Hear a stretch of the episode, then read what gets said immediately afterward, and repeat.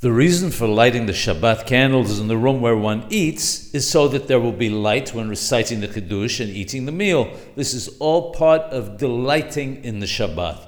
Nowadays, everyone uses electric lights that are so much more powerful than the candles that the light of the candles has become comparatively insignificant.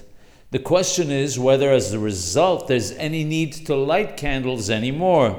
It says in Sefer Mekabsiel that in the summer months they used to eat on the roof. The roofs were flat because people would go there to keep cool in the summer months. The light of the moon, especially if it was a full moon, was so bright that the light of the candles was quite unnecessary. He writes that nevertheless, candles needed to be lit in honor of Shabbat. Apart from the simple reason for lighting candles, which is for Shalom Bayit, peace in the home, there's also a hidden Kabbalistic reason for it. Therefore, even when there is other light, the Shabbat candles must be lit with a bracha, with a blessing.